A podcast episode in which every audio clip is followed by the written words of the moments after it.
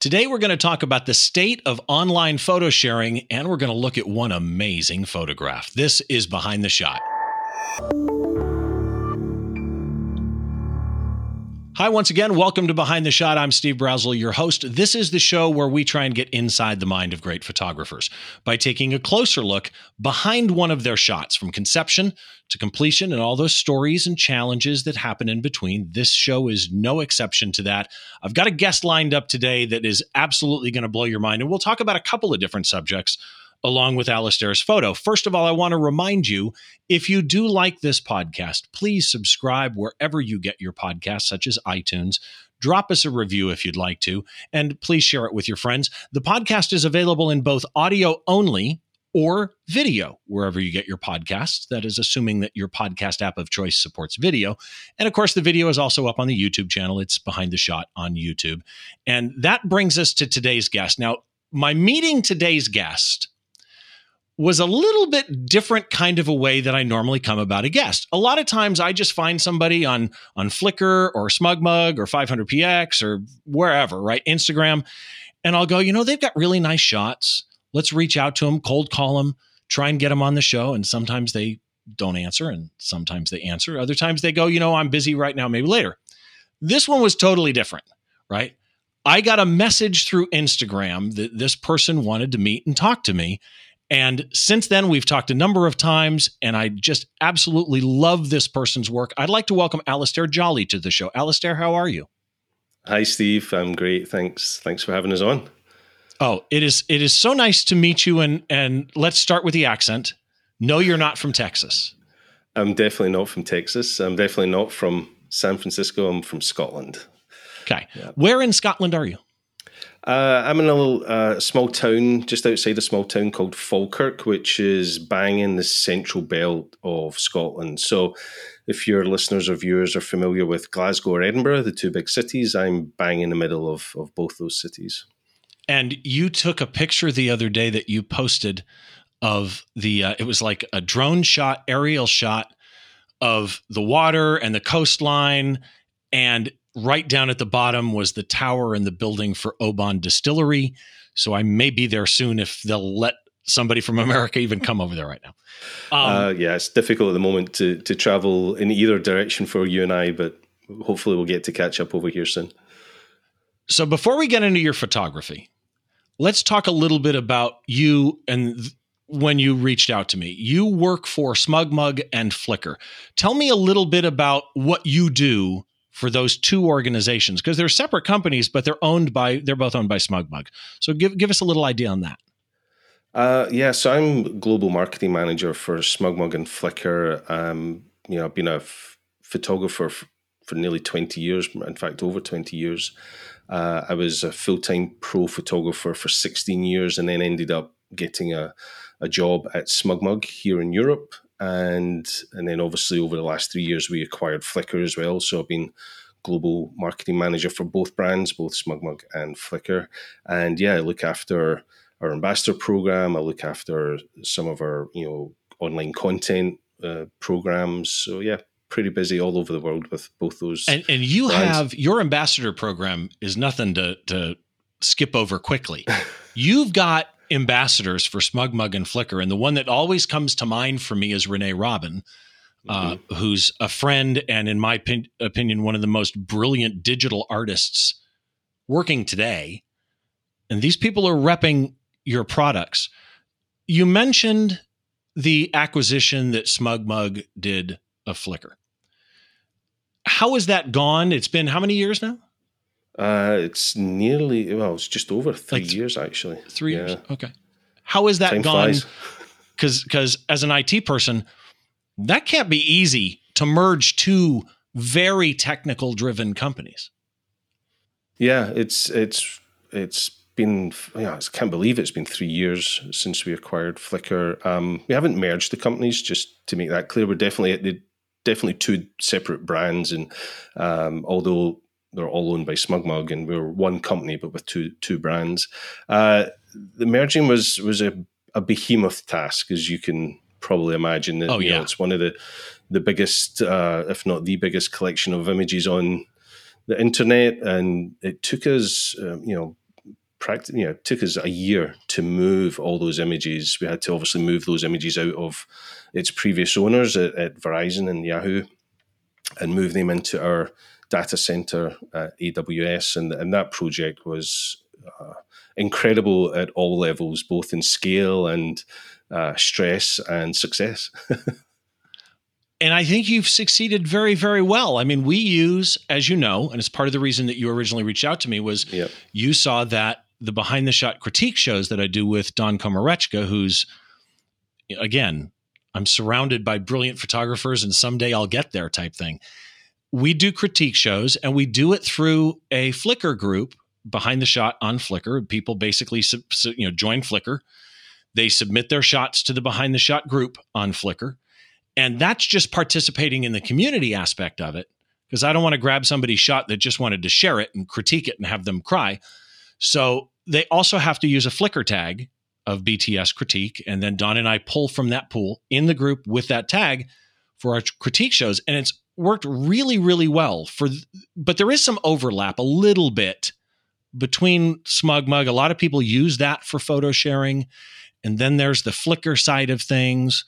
If you were to describe to people the two services that that didn't know about them, Mm-hmm. H- how do you describe SmugMug? How do you describe Flickr? Well, they each have their their their unique points. You know, SmugMug, as I say, I've been there for eight years now, and was always a product that we showcase. You know, it was a place to showcase your images, so you can have your website uh, and share your images. So showcase, share, and sell those images can't say that too fast if you've had too much whiskey, but um, yeah, showcase. I'm willing to try though.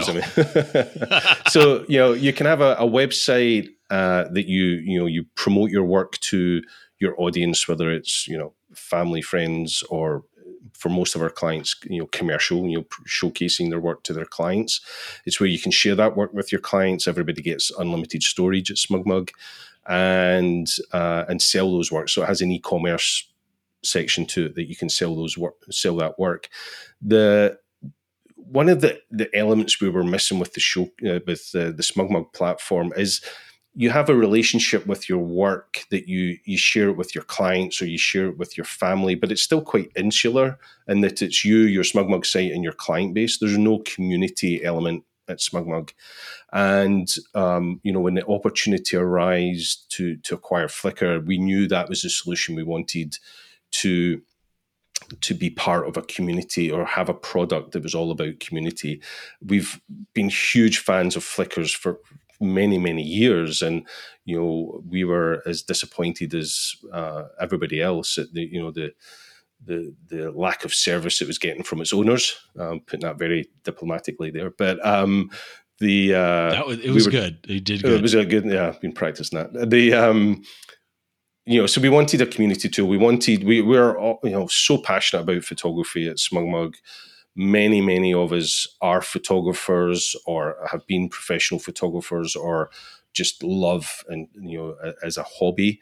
And many of us, like myself, were customers before we became employees. So right. really passionate about photography and just wanted to to own that product so that we can, you know, be the custodians of, of this amazing community. And, and that's what the Flickr element is about. It's really about this.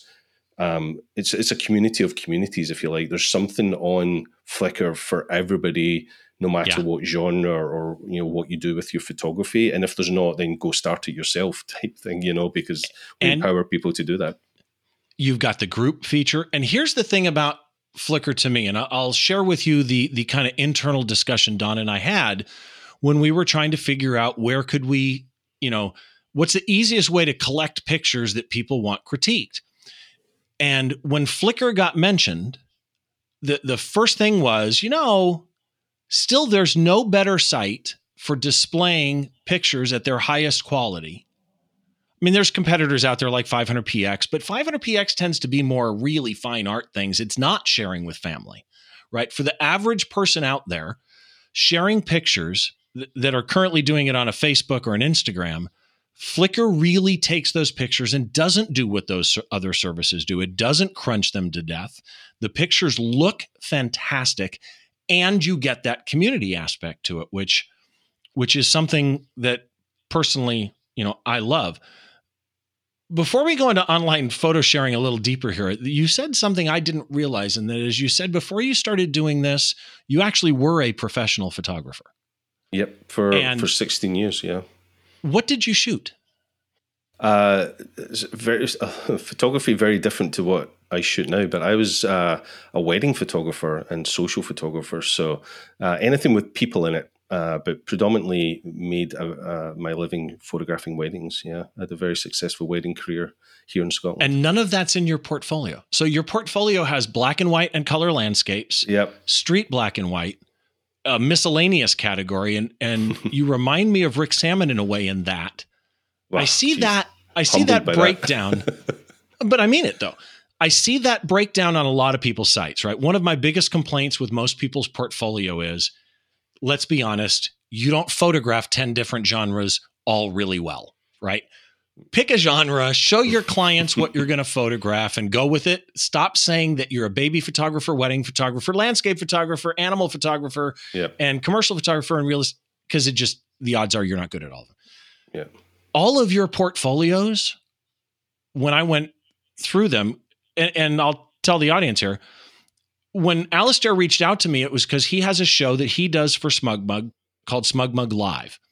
And I'm going to be on SmugMug Live a couple of days after we record this episode. It will be in the past when this episode goes live later this month, but please go look it, it, up. Awesome. It's YouTube. Dot, yeah.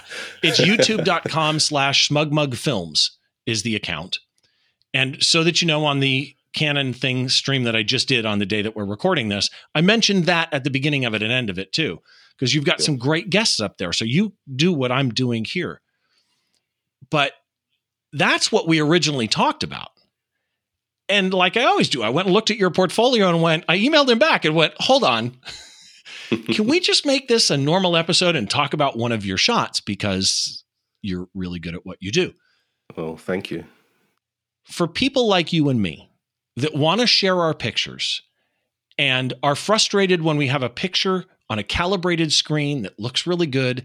We upload it to Instagram and have to fight over the crop, or we upload it to Facebook and it just ends up looking horrible. What is, and then you have sites like 500px or, or Flickr that show images high quality.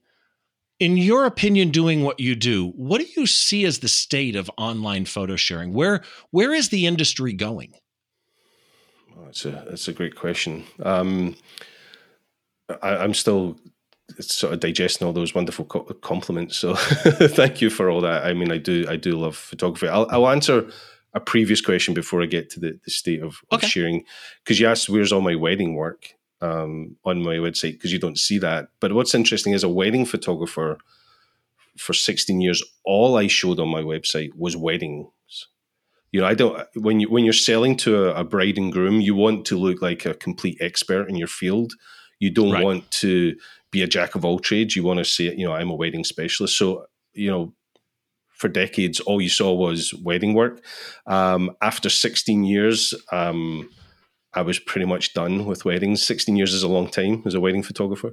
Uh, so now I love my photography more than ever. And I special, you know, I, I kind of just specialize in concentrating on uh, you know, whatever's exciting me at the time. So that's why there's quite a mix on my site.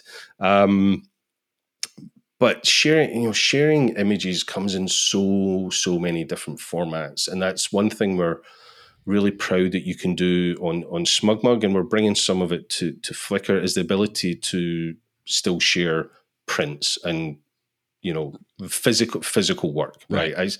I, I i don't think there's anybody would argue that a picture is best when you can hold it in your hands or hang it on your wall, like behind yourself. Um, They're on the um, wall behind me now. Yeah, for that yeah. reason. Yeah, it's it's one thing that I would encourage anybody. I, I, have met so many people who their portfolio is only online. It's on one of their social platforms, or it's on just on Flickr or whatever. So you know, I I really encourage people to to print their work and allow people to hang their work or buy their work. So with the SmugMug side of things, you have all that ability to share it. As you said, the foundation of what we do with our our um, architecture of our software is make sure the image looks amazing on online, both on SmugMug and Flickr. it's the foundation of where we start. It has to look amazing. Um, but you can you can print it. And we brought some of that to to Flickr after the acquisition, ability to print your own work via our lab partners. So well, that's and, pretty cool. And what's interesting is, it, it in some ways, is going to be a weird analogy. I don't know why this just landed in my head. In some ways, it reminds me of one of my favorite plugins and software, which is Nik. Mm, uh, I love Silver too. Efex Pro. I love Color Efex Pro. And DxO bought Nik from Google, who had let it just flounder. Yep. And when they bought it, the first thing they did was just make it compatible with the current versions of Photoshop. And people went, well, you know, they didn't add any new features. Yeah, but they made it work again. And then over time, as it got integrated into their systems, you started seeing improvements. Well, now that you have acquired Flickr, you in fact just released some improvements to Flickr just a week or two ago. Yep. I can't remember the date. So end users of Flickr are starting to see those improvements now that you've owned it, modernized it, brought it into your systems and and and kind of tweaked it to where you need, now you're starting to to work on it, which I love, which kind of brings me to this. I have always heard from many people actually that the people at in those days it was just SmugMug were actual photographers. That most of the people at SmugMug and now SmugMug Flickr are really into photography.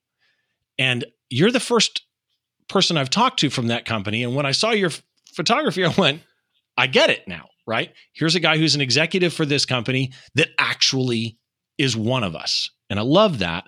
What drives your photography? Uh, gosh, everything. Uh, to be honest, I'm inspired by on a daily basis from all different angles. You know, looking after our ambassador program I get to hang out with the best photographers in the world as a, as a job. you know, um, don't tell people it's that much fun because they'll all want my job. But you know, being traveling around the world, being at conventions, being at trade shows, doing marketing projects with our ambassadors, you know, I, I just that's what inspires me at the moment. Just seeing the the level that these photographers are are at and just wanting to try and move a little bit closer to where they're at. And that's why I have such a mix in my portfolio because I'm, you know, constantly with different photographers doing different genres and, and I just love to to kind of feed off that and experiment and um, yeah that's that's probably the biggest inspiration is is my community and and you also get to do it through the Smug Mug live show that you do yep. because you've had amazing I mean it's kind of like the reason I do this. The reason I started this show was I figured I see that image and I have questions about that image. It, you know, if I had a show, I could ask the questions that I want to ask. It's really yeah. totally self serving. Yeah. Your show kind of gives you the same thing, and that is the daily inspiration, which brings us to the shot today. When I was looking through your portfolio, there was a number of shots of yours that I wanted. There was a couple of street shots, actually. I think I even sent you and I kept looking at him going, well, I just did a street photography episode with Pia Parolin from uh, mm-hmm. France. And it was the color of street photography was the name of the episode. And it was a color street photography yep. shot. And I thought, well, I don't want to do the same genre too close, but it's really good. And we landed on this particular image. I'm going to let you say the name of it. Where was this shot? Oh, so where it was shot is is easy. It's, it's shot in Glencoe, which is a very famous part of Scotland. Uh, but the, the the the place it's shot is called Loch Achtriochtan. Okay. Was that okay? One more time. One Loch, more time. Yeah, Loch is the Scottish word for lake, so it's Loch. Lake, right? Yeah, Achtriochtan. Achtriaton. Achtriaton. Ach, ach. So yeah, it's got a very Scottish guttural sound to it. Yeah, Achtriochtan. Yeah. So it's not it an easy one, gorgeous. even for us. yeah, I bet. It's that's the that's that's a good point. How many people in Scotland can't pronounce that? Yeah. It's a gorgeous, gorgeous scene, but it's not just that it's a gorgeous scene. It's beautiful, I believe, when I first saw it because of some of the choices you made. You know, sometimes people capture a great shot and they make other choices. I think this is particularly a beautiful landscape because of some of the choices that you made. So, for those that are listening on audio, let me describe it to you. And of course, you can always go to the website behindtheshot.tv. You can see the image there. Uh, and again, if you subscribe to the podcast video version, you can see it there. You can also see it on YouTube. So, this is a a lake landscape. It's got these. It's almost dark and moody, but it's warm. So it's got these deep, rich, moving colors in it. Uh, picture a Scottish landscape, and you, you'll nail it here. But the angle of attack for the for the camera on this is taken just above the grass and that gives you this this almost airplane skimming the earth type feel as you go through the grass in the very front of the fr- frame is very warmly lit i mean like golden right as you get back to the lake it gets darker as it goes over the loch. there's some reeds or grass coming up through the loch. that's the loch in the middle. I'm assuming I'm correct, right? Correct. Yep. Okay. Then here's what surprised me. On the far end of the lake, it's land again, and that is lit up again, bright. And then you get into the mountains.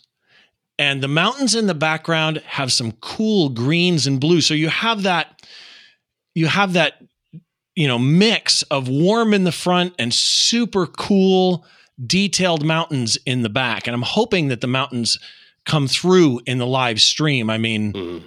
In the regular picture they're there so if you don't see them in the live stream stream go look at the website and the reason i say that is they're the mountains are very dark but there's when you see the actual picture there is an immense amount of detail there that may not come through a video so what do you shoot and what did you shoot this with?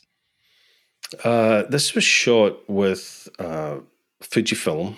Uh, I shoot Fujifilm cameras now. Shot Nikon most of my career, uh, but when I retired, I'll call it my retirement for shooting from shooting professionally. I was looking to move into mirrorless and very quickly adopted the the Fujifilm X uh, range of cameras, uh, just because at the time they had some amazing cameras and lenses. Um, so this was actually shot with a, an XE2, which uh, you know is an older camera now. Shot a few years ago, but uh, absolutely fell in love with that camera. It was the first digital camera I had that I felt nostalgic about. You know, it was shutter speed, aperture, ISO. Right. That was it. Right. You know, it felt like a, being back in the film days. So, um, yeah, I love that little camera. I still have it. What was the the lens on this? Uh, this uh, was uh, an 18 to 55. Uh, it's a crop frame, so it's probably what 18, 80, yeah, 18 to 55. I think is what the EXIF said you shot this at. So uh, uh, interesting. Yeah, 55 on a crop, so it'd be about the 80, 80 range. 83, okay. Yeah. What's interesting so, is that the image you mentioned the grass the grass at the foreground of the image um, that's actually in the loch um, it's actually reeds oh. yeah it's actually reeds so they're actually in the water as well i'm standing right on the edge of the loch in this shot um, so they are actually grown up. You can actually see a few more of the reeds growing up in the kind of real mid frame um, of of the shot. But yeah those are reeds in the in the water so.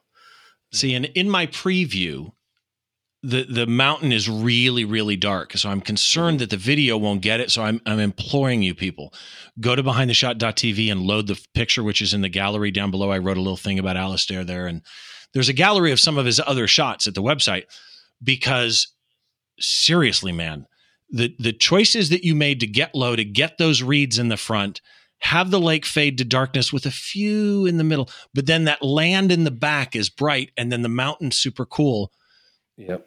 Just amazing choices. You shot this according to EXIF data at 150th of a second. Interesting to me. You could have gotten blur, I'm thinking, in that grass, and you didn't.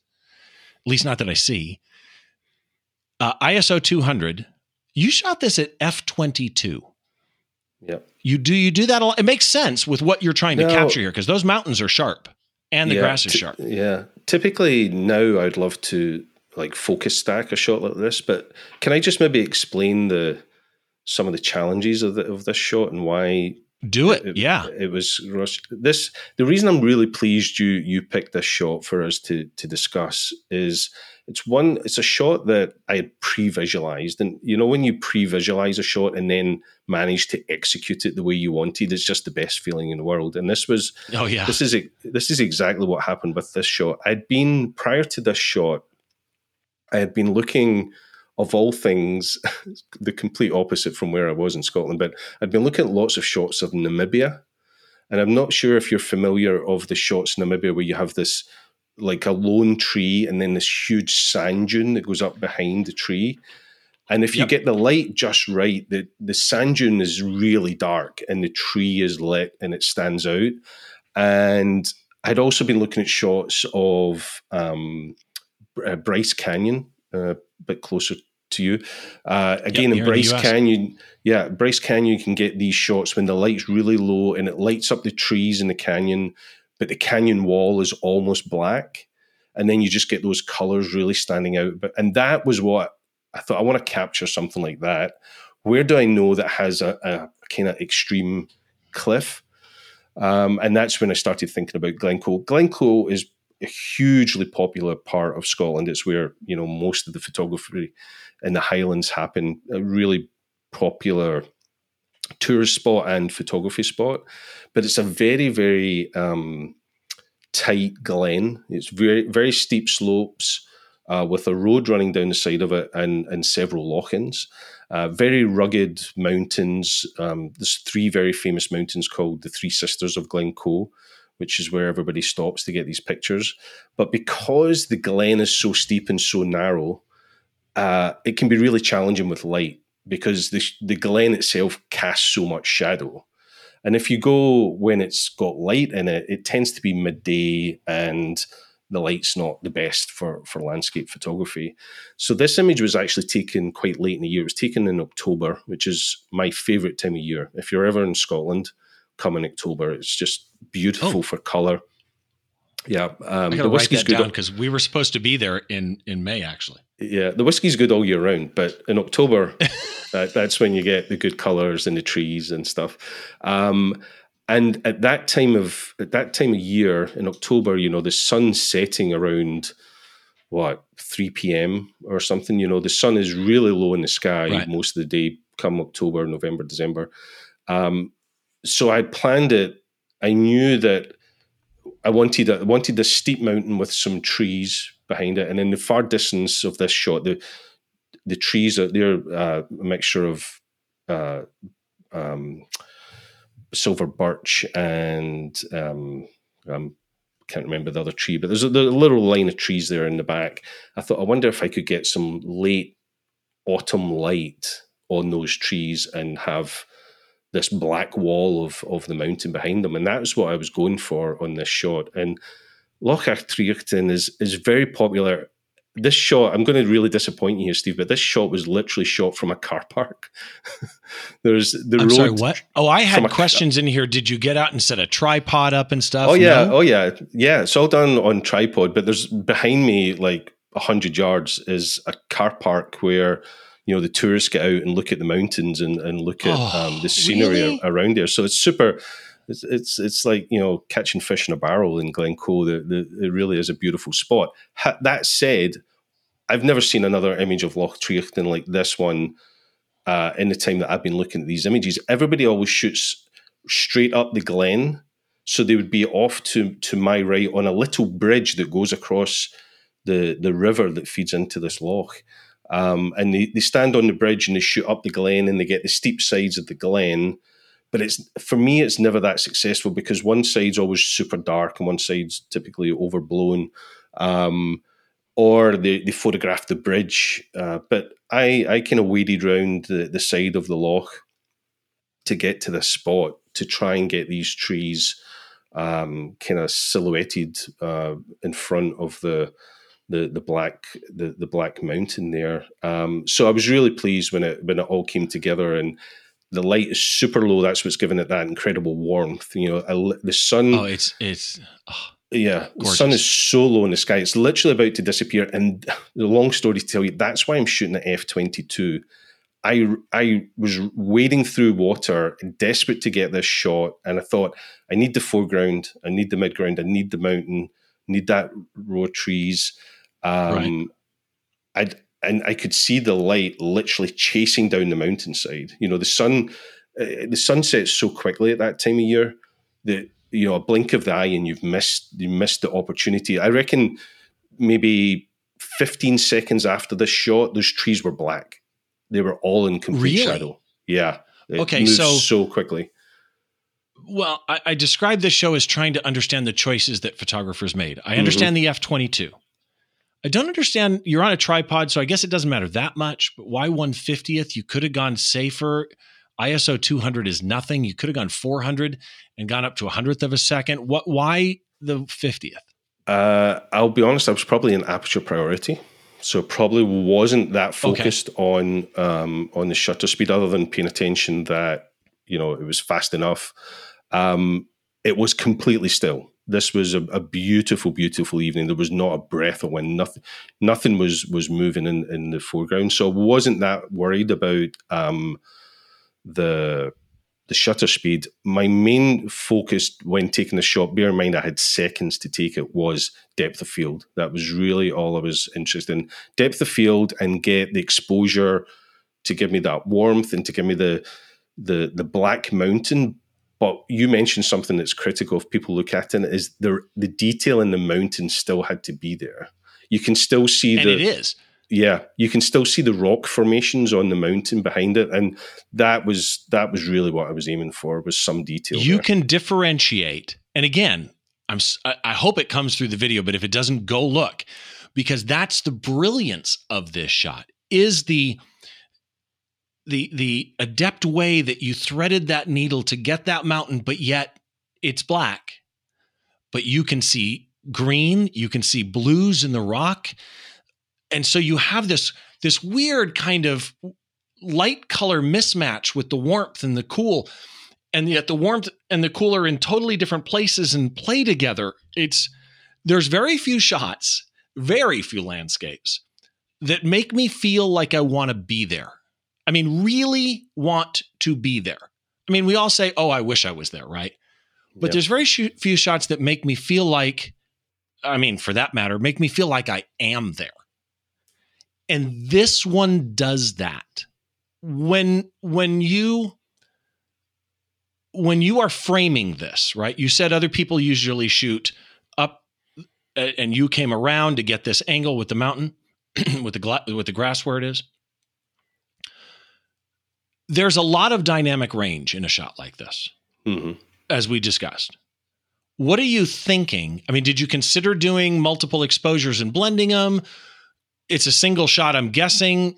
Yep. What are you thinking in your mind on the technical end of this is my shot. I see my shot. I've pre-visualized my shot by looking at, you know, Bryce Canyon and Namibia but I don't know that the sensor can capture this. What can I do to? Are you thinking about that? Um, like like all great landscape, sometimes there's a bit of a rush involved when you're chasing the light. I would have loved to have been here earlier than I, I ultimately got there. Plus, I wasn't exactly sure how the light was going to fall. So when it started falling the way I wanted it, I, you know I was I was under the stopwatch then. You know the, the light literally is moving that fast ideally, yes, I would have sat there and and probably did a bit of focus stacking to get stuff sharp. It's, it's incredibly sharp anyway. I'm, I'm delighted with the image, but you know, most of us yeah, it's, probably do- it's tack sharp. By the way, yeah. I mean, it is this this image is tack sharp. Thanks. I mean, most of us are told not to shoot at f twenty two wide open or completely closed, but um, you know, sometimes you have to get the shot right, and you know, the sh- getting the shots better than nothing. And you know, kudos to to Fujifilm for making great equipment where the lenses are this sharp at f twenty two. But you know, maybe I, I, you know, doing it again, maybe I would focus stack, you know, maybe somewhere around f eight and take several exposures and stack them together to get. Uh, maybe even a bit more sharpness, but I just didn't have time to do that. The way the light was changing just so much, and that that for me was the main focus was make sure I get the light as it just comes off the mountain but before I lose the trees, that was that was really what I was focused on. Checking the corners, making sure there was nothing, you know, no stray sheep or anything in the in the corners that would be a highlight. Um, I had a tripod. The tripod's in in the water with me, in in uh, you know in amongst the reeds at the, at, right at the shore. So again, just focusing on trying to make sure that was as solid as, as I could get it. Um, I'm a great believer the, the sharpest lens you will ever own is a tripod. so you know, I like to use a tripod well, whenever, yeah. whenever I can. So um, yeah, that that was it. I mean, the biggest the biggest win for me was the pre-visualization of trying to achieve this somewhere uh, that wasn't Namibia or far flung, um, that represented this place the way I wanted to represent it, that was different from what people typically take in this location. Um, you know, I know a lot of photographers. I'd show them this, and they'd struggle to know exactly where it is, and yet there's a place they've probably been hundreds of times because uh, it is such a popular spot. So yeah, it all, all, came together very, very quickly. That was that was the main I, rush. You know. I'm stealing that line. The sharpest lens is a tripod. I'm. I'm t- I'll, I'll credit you when I use it. no, don't. St- I think I stole it. So that's, that's okay. okay. All right. Uh, author unknown. So yeah. your post routine, you get this back to your computer. Mm-hmm. Again, I'm guessing you've got some highlight and some shadow issues that you've got to correct in post. What what apps do you use? Are you a Lightroom user, Capture One? What do you use? Uh, at this point, I mean, this was a few years ago. So at this point, I would have been exclusively Lightroom. Um, and but for this shot, I didn't use Lightroom. Um, funnily enough, when the when the Fujifilm X series, the X Trans sensor first came out, that um, X Trans sensor is very different from the the array of most most pixels on uh, sensors are very different from the X Trans. The the the um, random not quite randomized, but they randomize the RGB pixels on the sensor. And okay. back then, um, the it's one of the, it's one of the things that helps make the X Trans sensor so sharp. They don't need the um, is it the anti-aliasing um, anti-alias filter filter? Uh, filter. They don't yeah. have one of them because the the the pixels are, are randomized on the sensor, so you don't get moire on on fabrics and that type of stuff. So that does help with the, the sharpness. The downside was, and and you know, a few years ago, things like Lightroom and stuff did not do a very good job of um, converting the raw file. They really struggled with the algorithm and you got a lot of artifacts and um, what they called worming when you zoomed into you know 100% yep. you could see this kind of smudging of the pixels uh, so i actually processed this in uh, capture one capture one uh, is, is a, was a much better, and I think it still is algorithm when it comes to the X trans sensor. So this was this was edited in Capture One, um, and it, you know, what would yeah, you have done? Uh, yeah, there's a, there's a little bit of uh, playing with the shadows um, and um, just making sure that contrast is there between the you know the the light and the dark, and making sure there's uh, detail in the shadows. So yeah, most of this would have been you know just working with the the contrast and the shadows, uh, making sure the temperature is uh, you know of the image is the way um, I remember it. Um, whether it was hundred percent like this you know, we, I this is how I visualized it. Um, I'm not a great believer in um, trying to create colors that weren't there or make it look um, like it wasn't. But this is this is as near as I would say to reality as, as, as I remember. I see a lot of pictures of Scotland that I don't recognize because the colors just don't match the reality. It's like we, you know, we don't get colours of sky like that in Scotland. A lot of people get a little, bit excited with their sliders, but uh, yeah. this this was this is pretty near to what it was at that moment in time. Um, but yeah, not not that much work. I'm glad to see. Yeah. When you when you go out to a to a spot like this, a location like this, are there any mobile apps that you rely on? You know, whether it be um, weather, sun position, moon position, anything like that, like Photopills or anything like that. I, am a, a big user of Photopills. Uh, I do like Photopills. Uh, great product they have there. Um, again, um, Photopills wasn't around when I took this image because this is it's about five years ago. Uh, so um, I, I, did a bit of online checking of of like sunset times and angles, uh, that type of thing. Plus, I'd been here you know quite a few times in in the autumn, so I knew kind of how the the light fell right down the the glen. Um, I love uh, at the moment. I, I love Snapseed. absolutely love Snapseed as an app on oh. my phone just for editing on the fly on on my mobile device. Um, you mentioned uh, Nik Efex software. I have used Nik mine, you know, since they invented it. You know, back when it was originally Nik software. I Same. just and as you said, you know, DxO come along and put some life into it. So I actually just paid for the the latest version of it just to support that team as well. Um, but yeah, um, yeah, those are those are the main ones. Capture One, I still I still use Lightroom as well, but mostly Capture One for um, for my editing now, uh, and PhotoPills when I'm out uh, on location, uh, just trying to check for you know blue hour and all those kind of things. Um, and yeah, big fan of Snapseed and Nik Efex for some of the editing. Yeah, I you know which originally were the same company. DxO's yep. latest version, they actually added some new filters and some new stuff as they're starting to develop it. And Snapseed, in me, is it's still my favorite mobile editing app, way more than a, like a Lightroom mobile or something like oh, that. Yeah.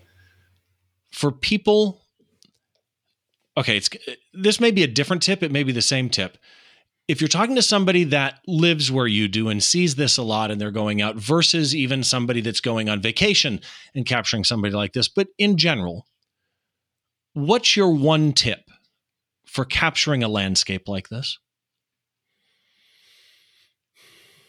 Um, be there early. um, you know, some of the some of the best places in the world, some of the most popular spots in the world, can get pretty busy. Maybe not at the moment, but um, you know, when things are normal. Um, but you know, I I do look at this shot, and I'm a little disappointed myself that I wasn't prepared early enough to do more with it. Um, I only have a few frames. Um, of this. I would have loved to have. Yeah, but you got had, this one. You don't need it. Yeah, I mean, this I don't need any. As you say, this was this was the one, and I've never looked at the other ones since I've I've worked on this image. So, um, yeah, preparation is is you know key to to this. Do the homework so that when you are there, right. do the homework and know your tools, and then when you are in a situation like this. I caught it without, you know, really thinking about it that that much, to be honest, just because you know you kind of go into autopilot and focus on the the experience, uh, enjoy the moment. Uh, something I think a lot of us forget to do is actually enjoy the moment while we're while we're taking it. Um, those those would be my my main so, tips. Okay, so let's let's leave this shot for a second. Working at Smug Mug slash Flickr, the inspiration you get from the people you work with, the sites that you work with, the businesses you work with, and, and the stuff you do on Smug Mug Live. What's your number one general, not landscape, general photography tip? And for that matter, what's your best street photography tip? Because people, his street photography is as good as this, right? So, what's your number one street or general or both photography tip? Um, I would say my number one tip is uh, get low or get high. Don't don't shoot at six foot.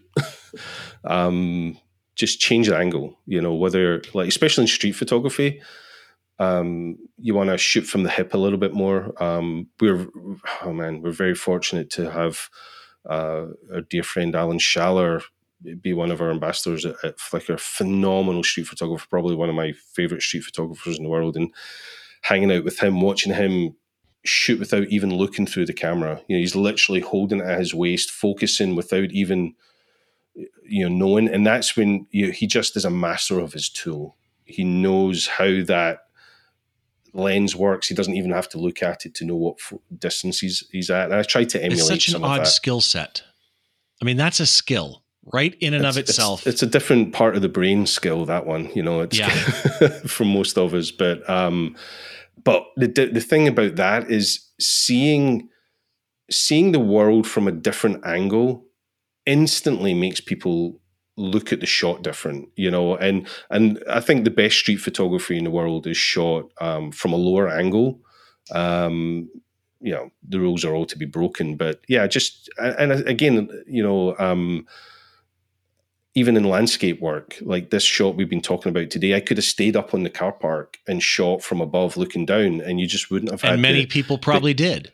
Oh yeah, the- yeah. Most people do it every day from that kind of spot. You know, the same tripod holes that every person uses up on the on the, the top of the bank. But you just wouldn't have had that compression. The trees wouldn't have been against the the darkness of the mountains. So yeah, just I think that's my number one takeaway from all the photography I see on a daily basis is, you know, change the angle. You know, if you're a if you're a a family photographer and you photograph kids or pets, you have to get down at their level. You know, the, the image doesn't look Right. great from six foot in the air, you know? So I think that can be applied to, to almost every genre of photography is, you know, changing the angle can really change the, the, the, the, dynamics of the image, how people interpret how people read your photo. Uh, I'm, I'm a big believer in people read photography as much as just look at it.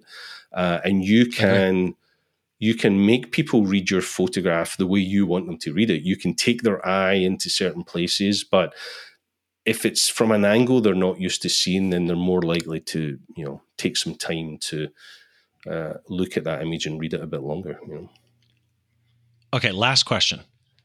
You know so many. Who's a photographer that people may not know about that they should know about? Wow, that is uh, an interesting, interesting question. As you mentioned earlier in the show, you know, I'm very fortunate to work with the best photographers in all genres. You know, you, as you say, you look at our ambassador program; it's got the best landscape photographers, the best street photographers, um, the best retouchers, the best conceptual artists. Yep. Ah, man, it's it's that is a tricky question, man. That's really, really, really tough one. Um, man, it's sport. Um, I, I actually don't stumped know how to answer that one. You did. You really stumped me on that one. There's just so many. I'm trying to think of something that someone that I could highlight. Um, so how's this? We could just say, go look up Smug Mug ambassadors and check out some of them because odds are some of them you may not be familiar with and you should be. Yeah, I, actually, I'm going to call out one. Uh, she's actually my next guest on on Smug Mug Live. Uh, is a wonderful photographer called Emily Teague. Uh, she's based out in New York City. Fashion photographer, um, just doing incredible work for someone uh, so young, um, and she has this incredible juxtaposition of being a fashion photographer who also does incredible humanitarian work. Um, so she's as you know, her day job is photographing models and producing fashion editorial sets, but her passion is going to places like India and telling the story of, you know, sex slaves or, you know, real difficult humanitarian stories. And, and I find that just incredible that someone um, is is able to to tell such incredibly different stories. Um, so Emily Teague, I would say. And the time that this show airs, that show will already be out. YouTube.com slash smugmug films. And go check that one out there. And of course, look up her information as well. Alistair, I can't say, first of all, you reached out to me for something totally unrelated and then agreed to do this. Thank you so very, very much for that.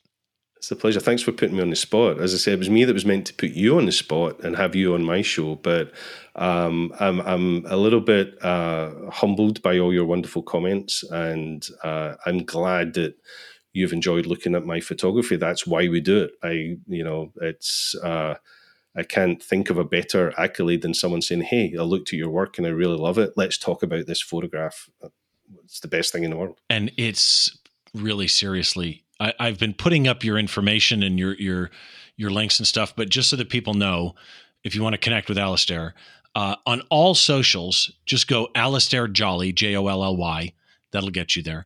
And then your website is actually a smug mug site. It's amj for i'm guessing Alistair m. Jolly amj.smugmug.com those have been coming up throughout the video show, but for those of you on audio, there it is for you. You can also just search for Alistair Jolly Smug Mug and you'll find his information as well. Global Marketing Manager and Head of Ambassador Relations for both Smug Mug and Flickr. Again, thank you. And the day we're recording this, I'll see you for Smugmug Live. People go look that one up too. Thanks, Alistair, very, very much. Thanks, Steve. Appreciate it. So again, Alistair Jolly of, of Smugmug and Flickr. When when I first heard his title, I thought, okay, so he works for a company involved in photography.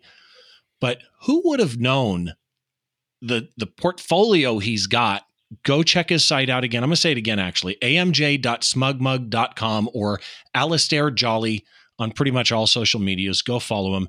Make sure that you check out the uh, image review shows, image critique shows I'm doing with Don Komarechka. We actually do host those, the, the image selection part in a Flickr group. You can go to the Behind the Shot group on Flickr, sign up for a Flickr account. It can be a free or a paid, but do the paid. It's a great service. They display your images well and then join the group, submit your photos to the group that you are interested in just sharing. If you want them critiqued, also add the Flickr tag, not a hashtag. Flickr has their own tagging system. BTS critique, that's the images that we pull from. We do those once a month right now. Next one will be in August. And again, to Alistair Jolly, thank you so much for joining me on the show. This is Behind the Shot, the show where we try and get inside the mind of great photographers by taking a closer look behind one of their shots from conception to completion, all the stories and challenges that happen in between. I'm Steve Brazill, and we will see you on the next show thank you